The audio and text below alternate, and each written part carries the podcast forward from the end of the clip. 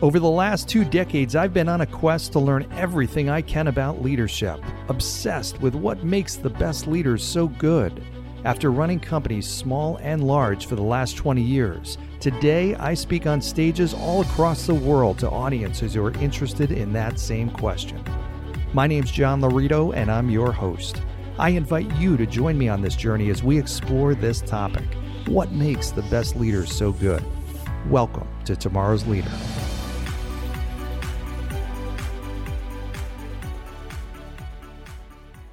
All right, tomorrow's leaders. Once again, I've got another great guest for you, Howard Birndorf, who successfully founded four companies in the biotech space and really cool conversation. I just asked him a lot about what is it like, what's the startup process, and what are the challenges. And we talked, of course, a lot about leadership and also, as he con- uh, considers it, the five attributes of what goes into success with a startup. So, really interesting stuff, different than the normal uh, guest for sure. And the insights he shares, very valuable. So, I think you're going to really enjoy this. Here's Howard. All right, welcome to today's episode of Tomorrow's Leader, where we dive deep on all things leader related, related to leading yourself and leading others. I'm John Laurito, your host, today with a great guest. I've got Howard Birndorf, uh, Birndorf who is the uh, director on the board for uh, Adamas Pharmaceuticals, uh, as well as a business consultant uh, at uh, Vision Clinical Research. Uh, Howard, it is great to have you on the show. Good to be with you, John. Yeah. I know we had a really nice conversation uh, just earlier about leadership. There's a lot I'd love to pick your brain on. And we've got a lot of, uh, obviously, leaders in the audience who are always curious to hear stories and insight about what goes into great leadership. And I know you've shared that you've been impacted by a couple of really what you consider to be um, real leaders. Uh, tell me a little bit about that. What is a real leader? And tell me about your experience with these these types of people. Well, I had a professor in college, and I had take undertaken an independent study in science. It was a, a biochemistry lab, uh, and I really wasn't clear what I was doing. Uh, and this professor uh, sort of noticed that I was a little lost, and he took me under my his wing and really went through all of the things that I wasn't quite understanding, that I had some knowledge of, but he really sat down with me and made it very clear and made me understand things that I should have known by then, but I really didn't, and, and was too embarrassed to say anything to most people. And I'll never forget this guy because he, to me, was a real leader in education. Because for him to do that, it really made me love science and it really changed my view on what I wanted to do with my life. And it mm-hmm. really pushed me towards becoming involved in science for uh, business. Wow. And that's interesting because most most leaders don't necessarily do that. They don't take that approach yet. This is somebody who who really uh, took the extra time with you and tapped in ultimately to something that you're very passionate about. Um, why do you think some people just don't is that that seems like it's a pretty rare trait is that right do you find that absolutely i don't think that most people do things like that his name was john Cole, is john collishaw he's still out there i believe at the college mm-hmm. and he was exceptional person I, I don't think that most leaders take that level of uh, input into the people that they're dealing with mm-hmm. Yeah. And for, for me, that was exceptional because it really changed changed my life. Yeah. It really did. Well, it's interesting. That sounds to me like a, a transformational leader, which I've always looked at. Those are the people that tap into your heart and your head versus a transactional leader that's just more about, so to speak, your feet and your hands. Uh, this person really transformed your life. Uh, it was that it was more of a heart thing yeah. than uh, a knowledge thing, if you will. Yeah, absolutely. You mentioned another individual that was in your mind a real leader. Tell us about that. Well, I, I think uh, his name is Brook Byers, and he was with the venture capital firm Kleiner. He is with the firm Kleiner Perkins Caufield and Byers. they are one of the preeminent uh, venture capital firms in the country. And this was way back when he first started, and he came down to look at our deal that we had given them a six page business plan after going out and buying a book called uh, How to Start Your Own Business. so it was pretty bad. Um, but he um, he has affected my life. He's been w- with me now in six different companies over almost 40 years and has always been there for me. He's just uh, been an amazing leader and an amazing friend. I mean, obviously, we became friends over time. And uh, when I think of people that have really touched my life with uh, leadership issues, he's the top of the list. Wow. What did he do specifically? I'm interested in that. So, how did he touch your life? How did he leave you better than he found you, so to speak? Well, for example, we're starting this company. I'm the first employee and the only employee. I'm sitting in an office with a desk and a chair and nothing else. A little lab is in there, but there's nothing in it. So there were all these things that needed to be done that I had never done before, and like set up uh, they gave me a check for three hundred thousand dollars, even though we had asked for one hundred seventy-eight thousand uh. As I said, that's the first and last time I ever got more money than I asked for, and they just handed me this check and they said, "Go set up bank accounts and go do this and that." All these things I had never done before, but they trusted me, and I went and I did them, and they all came out okay. That's so. Great really it gave me a sense of confidence that I could do these things that I'd never done before, yeah. and that they trusted me to do these things. Yeah. Uh, Did they know that you had not done them before? I assume so. I don't think they could have not known. Yeah.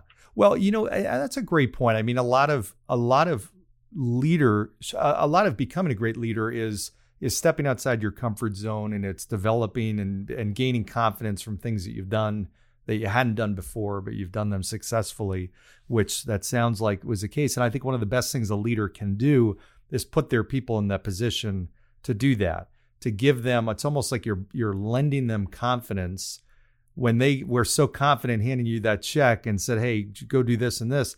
It almost put in your my guess, and I don't mean put words in your mouth, but almost probably infused some confidence in you because they were just so comfortable with that.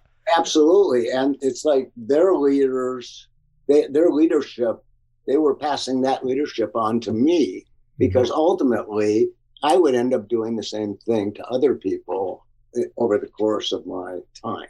Mm, yeah, uh, in various companies. I, uh, I had one guy that I mean, several. I had a number of management people that just would follow me from one company to, to the next company that I would start because they wanted to be involved in it and they hmm. wanted to be with me. And I thought that was amazing. Well, I didn't expect it. Yeah, and that says a lot. I, I, I mean, that's that's what leadership is about. When you influence somebody, the way that those two individuals influenced you, the same way if they came to you and and had something else that they were doing that they wanted you to be a part of, it's more about the person than it is even the project sometimes. And it Absolutely. sounds like the same with you. Now you you've had a very successful career. You've taken uh, since back in the '70s uh, four companies uh, you started up in biotech very very successfully. Tell us a little bit about that. I mean, that's a really unique background, lots of success. What were some of the major challenges that you had? How'd you how'd you navigate that through that so well? Well, always the biggest challenge in startups is money.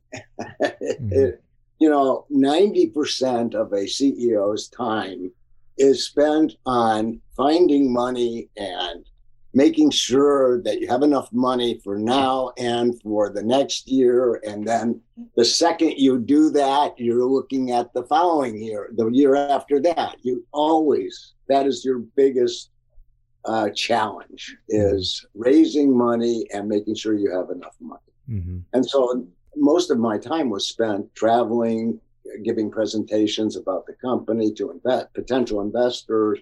Yeah. That was my biggest uh, challenge was keeping the mm-hmm. the uh, bank account full.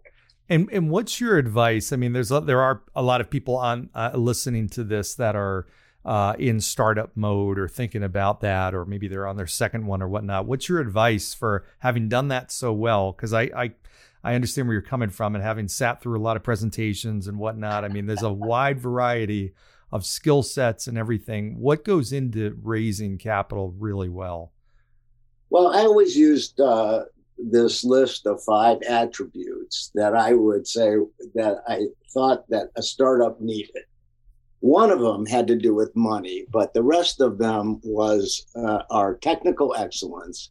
In other words, in my mind, the technology you're starting up should be proprietary, should be patented or trade secret, uh, for example, because you want to make sure that others can't come in and follow you immediately and take, you know, try and take over your business. So for me, that was very important, having a proprietary technology um, and technical excellence. Uh, second was financing, which we just talked about.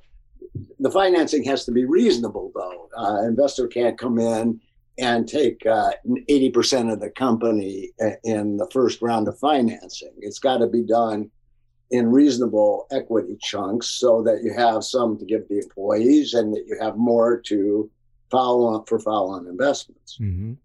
The third is a strategic focus. Uh, you don't know how many times I've seen companies that are trying to do too many things. Um, it's you have to be able to narrow your focus down to one or two things that are the crux of your business and that you really want to stay focused on and not uh, divert your attention to other things. Mm. Um, a sense of urgency is key. You want to get this done as quickly as possible. If that means breaking some rules, so be it. I mean, I was always one that was, I would try and navigate the rules because I was in a hurry. Uh, I'm not talking about anything illegal, but totally, you know, getting things done quickly, having that sense of urgency was very important. And finally, having experience management. You don't want to go and hire somebody for your marketing job that's never done it before. Mm-hmm. You need to have people that not only have the experience, but also can fit uh, with the team. It's all about team building and having a good team that work with one another well and can get the job done ultimately with that sense of urgency. Mm-hmm. Well, I, I, first of all, I love that. Great points there. And I, I, to your last point there with teams, I see, I see a lot of leaders that do uh, two things that stick out. One that don't have a really strategic focus. The business is all over the place, or the leaders all over the place. They don't really not know where their sweet spot is, and they're trying to do too much. Um, and I, I, there's a couple of organizations that come to mind where mm-hmm. that's been the problem. It's almost you scratch your head trying to think, okay, what is it that you're doing, and what right. do people know you for, and or do, what do you want them to know you for? They can't know you for twelve different things. Um, but the other thing you mentioned is is the experience management and building a team that really works. Uh, how how often do you see leaders that don't know how to do this very well. In other words, they don't necessarily know where their unique ability is and where they need to hire or build a team around them. Do you see that as a problem a lot?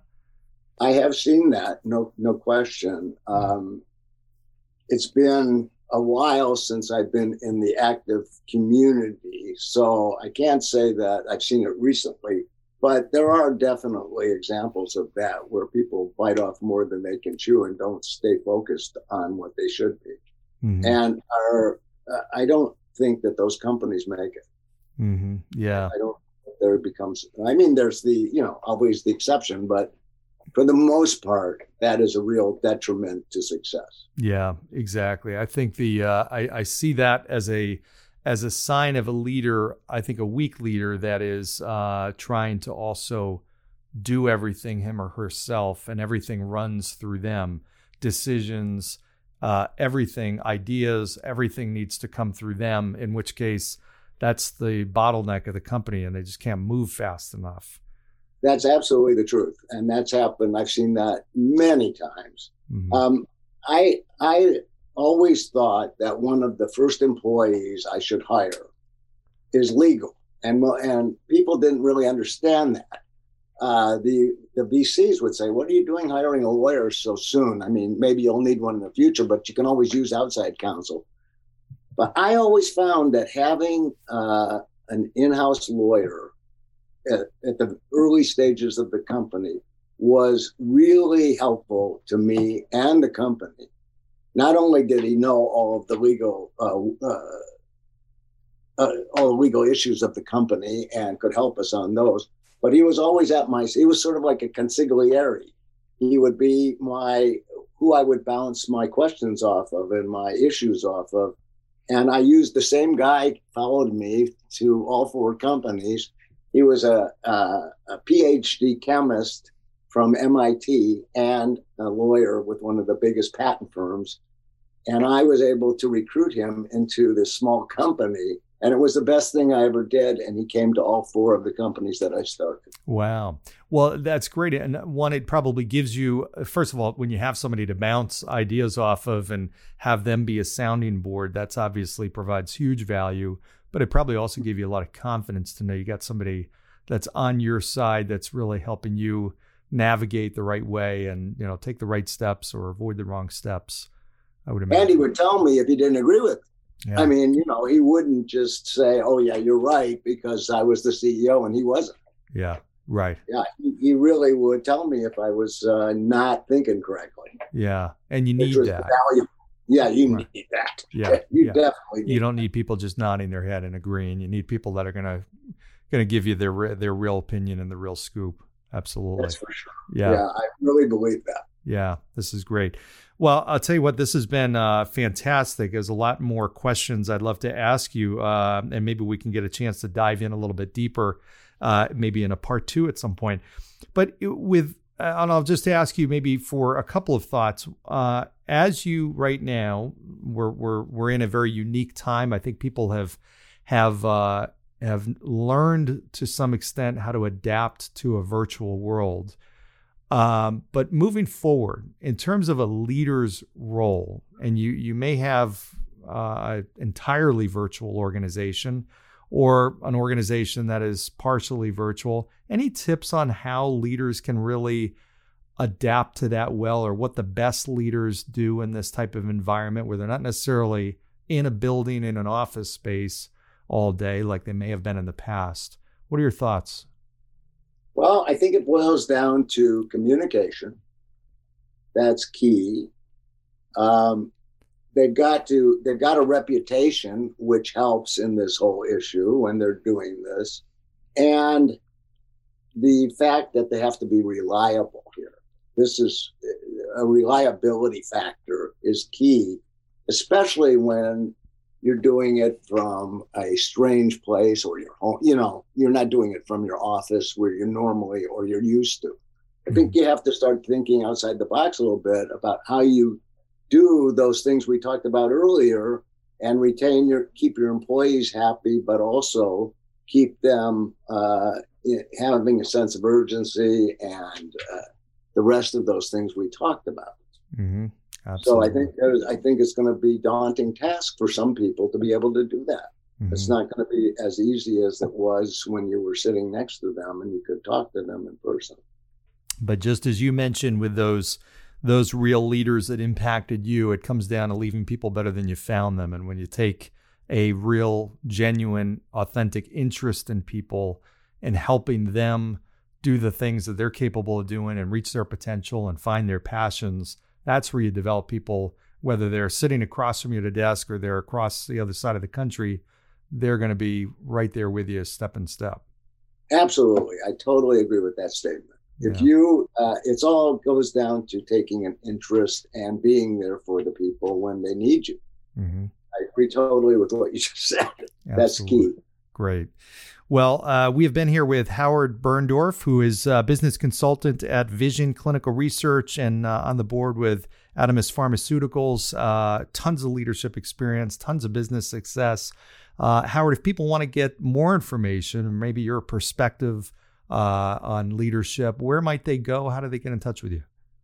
I have um, some articles that I put together that I'd be happy to uh, uh, list them and have them available.